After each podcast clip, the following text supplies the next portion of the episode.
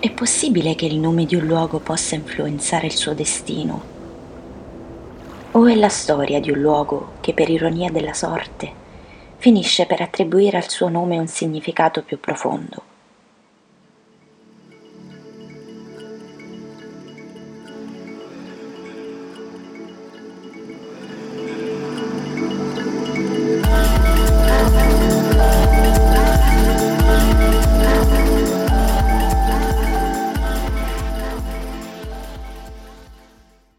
In provincia di Reggio Calabria, nel comune di Melito Porto Salvo, c'è un villaggio. Un borgo fantasma diremmo oggi. Poche case di pietra spesso pericolanti, in cui non vive più nessuno da molto tempo. Si trova all'ombra del Monte Calvario, aggrappato ai piedi di una rupe a picco sul Mar Ionio, che si divide in cinque punte prendendo l'aspetto di una mano colossale protesa verso il cielo. Da questa mano viene il nome del borgo, Pentedattilo, che in greco significa appunto cinque dita. Qui si dice che certe notti si possano udire grida e lamenti provenire dalle gole della montagna, dalle fenditure tra le dita. Forse è solo il vento che si insinua tra le rocce, ma c'è anche chi dice che la spiegazione a quelle voci straziate sia un'altra ed è legata alla storia di una nobile famiglia che governò a Pentedattilo nel 1600, la famiglia del marchese Alberti.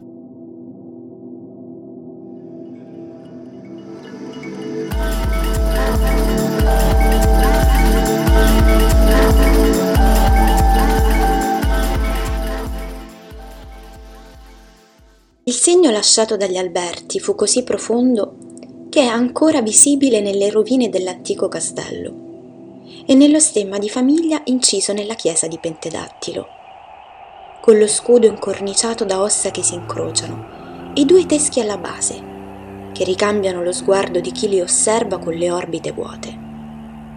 Erano un simbolo della caducità umana, un memento mori.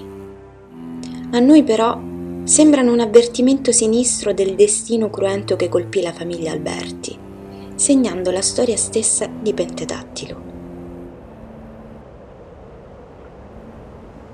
Una storia sanguinosa risalente al 1600, che ha lasciato in eredità al monte di Pentedattilo un nuovo nome, la mano del diavolo.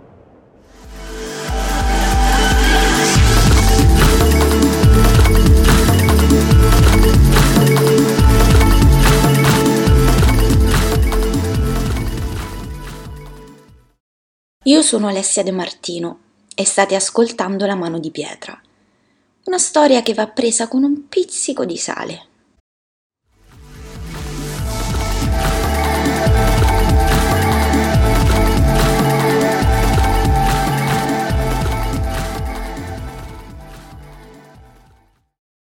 Dal 1110 e per alcuni secoli, il borgo di Pentedattilo è di proprietà di una baronia feudo della famiglia Benavoli del Franco. Quando questi decadono passa nelle mani dei Francoperta e infine nel Cinquecento Pentedattilo viene acquistata all'asta dal marchese Alberti. Ma nella storia di Pentedattilo il ruolo dei baroni a Benavoli non finisce per nulla con la loro decadenza. Di certo rivali lo erano sempre stati gli Abenavoli e gli Alberti. I loro feudi confinavano c'erano continue dispute territoriali e quell'onta sempre presente. Gli Alberti spadroneggiavano in quello che una volta era il territorio degli Abenavoli. Negli anni Ottanta del 1600, però, sembra che i dissapori tra le due famiglie siano placati. Il barone Bernardino Abenavoli si innamora di Antonietta, la bella e giovanissima figlia del marchese Domenico Alberti e pare che Antonietta ricambi l'amore di Bernardino, a dispetto delle ostilità tra le loro famiglie. Suona molto romantico, vero? Quasi una sorta di Romeo e Giulietta delle due Sicilie. Peccato però che quando Domenico Alberti muore nel 1685, suo figlio Lorenzo diventa il nuovo marchese e cambia completamente gli equilibri politici della famiglia. Lorenzo non ha alcuna intenzione di dare la sorella Antonietta in moglie ad una Benavoli ed esprime chiaramente la sua volontà di avvicinarsi il più possibile alla corte vicereale di Napoli. Infatti, pochi mesi dopo la morte del padre, Lorenzo sposa Caterina Cortés, figlia di un consigliere del viceré di Napoli. E per festeggiare il matrimonio, a Pentedattilo arriva anche Petrillo, fratello di Caterina.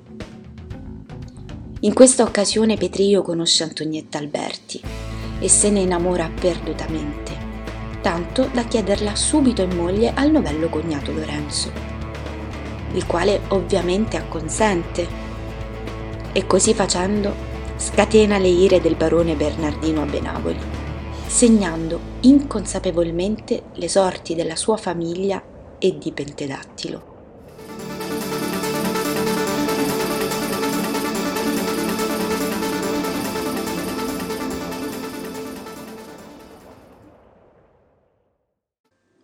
16 aprile 1686, la notte di Pasqua. Giuseppe Scrufari, servitore della famiglia Alberti, nel castello è tra i pochi a essere ancora sveglio, ma non per stare di guardia. In cambio di denaro accetta di far entrare nel castello un gruppo di uomini armati, che ora si aggirano nella rocca lasciandosi dietro una scia di sangue e di morte. Uccidono il marchese Lorenzo Alberti nel suo letto, colpendolo con innumerevoli coltellate. Trucidano quasi tutti gli occupanti del castello, compreso il piccolo Simone Alberti, fratello minore di Lorenzo e Antonietta, di soli nove anni. Alla strage scampano alcune donne, tra cui la moglie del marchese Caterina Cortés e soprattutto Antonietta, che viene portata via dal castello. Con lei viene risparmiato anche Petrillo, preso però in ostaggio per prevenire ritorsioni da parte del viceré. È chiaro, il colpevole del massacro può essere solo Bernardino a Benavoli. Lui ha pianificato la vendetta spinto dalla rabbia e dalla gelosia. Lui ha guidato gli uomini nel castello degli Alberti. Lui ha affondato il colpo che ha finito il marchese Lorenzo. Lui è scappato dalla scena del delitto portando con sé Antonietta per sposarla tre giorni più tardi a Montebello Ionico, un paese vicino a Pentedattilo. Bernardino è riuscito ad ottenere ciò che bramava fin dall'inizio. Ma il viceré di Napoli vuole fare giustizia. Il suo esercito attacca il castello degli Abenavoli, liberando Cortés e catturando sette tra gli assassini che avevano partecipato alla strage degli Alberti. Le loro teste mozzate finiscono esposte sulle mura di Pentedattilo. Bernardino però scampa la spedizione punitiva e fugge da Montebello, continuando la sua fuga fino ad unirsi all'esercito austriaco, morendo poi in battaglia pochi anni dopo.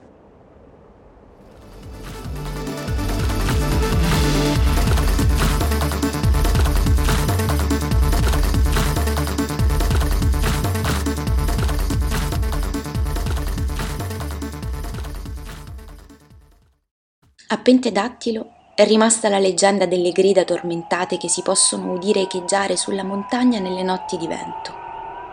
Le grida del marchese Lorenzo e della sua famiglia trucidata in quella remota notte di Pasqua.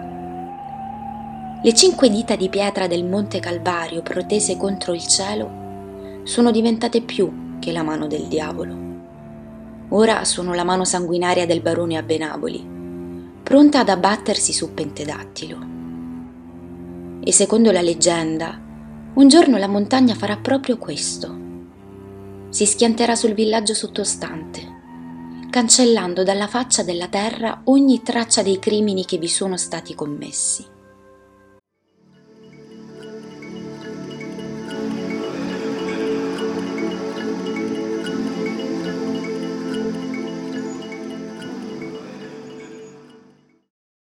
Ma cosa ne fu di Antonietta?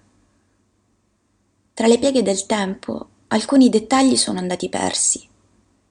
Non sappiamo davvero se fosse innamorata di Bernardino Così come non sappiamo con certezza se, come sostengono alcuni, il marchese approvò davvero il fidanzamento tra Antonietta e Bernardino.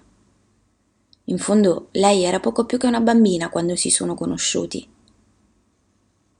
Quello che sappiamo con certezza è che nella tragica storia della famiglia Alberti la voce di Antonietta non è mai stata ascoltata. Nessuno si è mai chiesto cosa ne pensasse Antonietta. La sua figura appare come un semplice oggetto di scena, una pedina impotente nel gioco di potere della sua famiglia, o una novella Elena di Troia, capace di scatenare la violenza dei suoi pretendenti. Alcune versioni della storia la rappresentano come l'eroina romantica di un amore contrastato. C'è chi pensa che la sua fuga con Bernardino nella notte dell'eccidio sia stata solo una tragica coincidenza e chi non fu a Benavoli a perpetrare gli omicidi di cui sarebbe stato più tardi ingiustamente incolpato. Difficile credere che sia andata davvero così se anche qualcun altro avesse avuto interesse a massacrare gli Alberti non ce n'è giunta notizia. Quindi, cosa ne è stato di Antonietta dopo la partenza di Bernardino in Austria? È naturale pensare che egli l'abbia portata con sé. Ma no, non c'è stata nessuna fuga d'amore. Il barone Bernardino a Benavoli, dopo averle massacrato la famiglia, abbandona la sua novella sposa in un convento. Il matrimonio viene annullato perché celebrato sotto minaccia e dunque senza valore. La vita di Antonietta però viene rovinata per sempre. Disonorata e senza più una famiglia, trascorre il tempo che le resta da vivere come monaca di clausura a Reggio Calabria.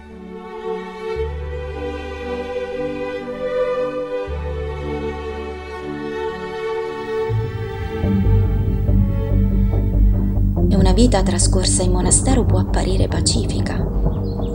È facile per noi immaginare macchie di sole in giardini murati, giornate serene scandite da una disciplina sempre uguale, un'esistenza fuori dal tempo, al sicuro dal mondo. Antonietta però, tra le mura del monastero ha portato con sé ricordi di sangue e di morte. Anziché il silenzio dei chiostri, nelle sue orecchie riecheggiano le grida della sua famiglia. Invece della solitudine della cella, alla compagnia incessante di un corteo di anime perdute. Anime di cui, fino all'ultimo dei suoi giorni, porterà il peso sulla coscienza. E non basta dare la colpa alla maledizione di Pentedattilo, a un qualche influsso diabolico della mano di pietra che la sovrasta.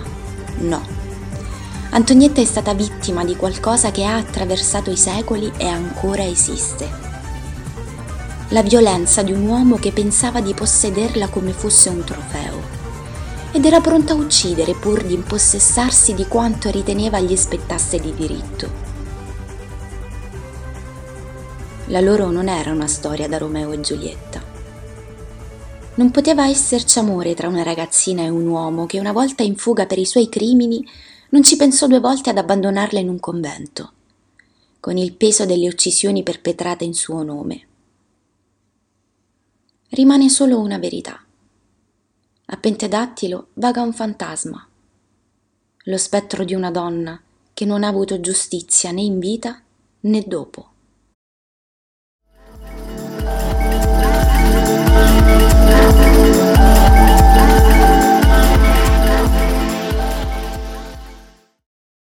Dopo il decadimento dei suoi governanti, cosa ne fu del piccolo borgo? Pentedattilo aveva ancora una qualche rilevanza territoriale o le sue sorti erano tragicamente legate a una singola ragazza? Di certo, quando i coloni greci fondarono il paese, quasi sette secoli prima della nascita di Cristo, Pentedattilo è stato a lungo un luogo fiorente, ricco, un crocevia di commerci e viaggiatori che poi fu ereditato dall'impero romano. E anche per Roma Pentedattilo ebbe un grande valore di controllo del territorio. Chissà, forse all'epoca dei Greci e dei Romani la grande mano di roccia del Monte Calvario era un segno beneaugurante, la mano degli dei che elargiva doni agli abitanti. Oppure un avvertimento a chiunque volesse sfidare la potenza di Roma. Col passare dei secoli, però, il valore di Pentedattilo è sfumato. Le rotte commerciali si modificano, gli imperi si sgretolano e persino qualcosa di apparentemente immutabile come una montagna può cambiare significato. Con il Medioevo arrivarono i saccheggi dei Saraceni. Più e più volte i Mori provenienti da oltremare sbarcarono sulle coste del sud Italia per depredare i villaggi e rapire gli abitanti per farne degli schiavi. La dominazione normanna e spagnola per Pentedattilo ha significato solo più spoliazioni e un declino sempre più evidente. Declino a cui ha poi contribuito la forza incontrollabile della natura. Il primo colpo è stato il terremoto del 1783.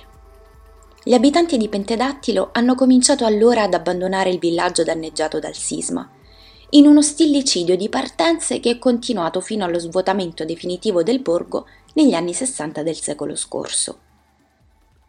Pentedattilo viene dichiarato inabitabile, abbarbicato in equilibrio precario su una montagna che poteva franare da un momento all'altro, in una regione flagellata dai terremoti.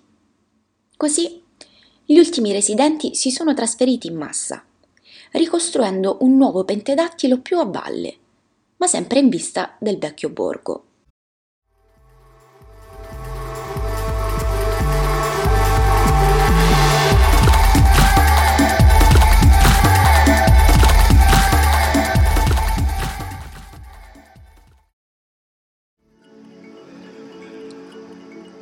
Pentedattilo è rimasto popolato solo dai suoi fantasmi e dalle sue leggende almeno finché alcuni giovani intraprendenti non hanno iniziato a riqualificarlo. Ne hanno fatto una meta turistica, dove si possono trovare botteghe artigiane, un bar e un ristorante. Ma solo durante il giorno. Di notte, Pentedattilo torna a svuotarsi, ad ascoltare gli echi del suo passato efferato e glorioso, il tremito impercettibile della montagna che presto o tardi se lo porterà via.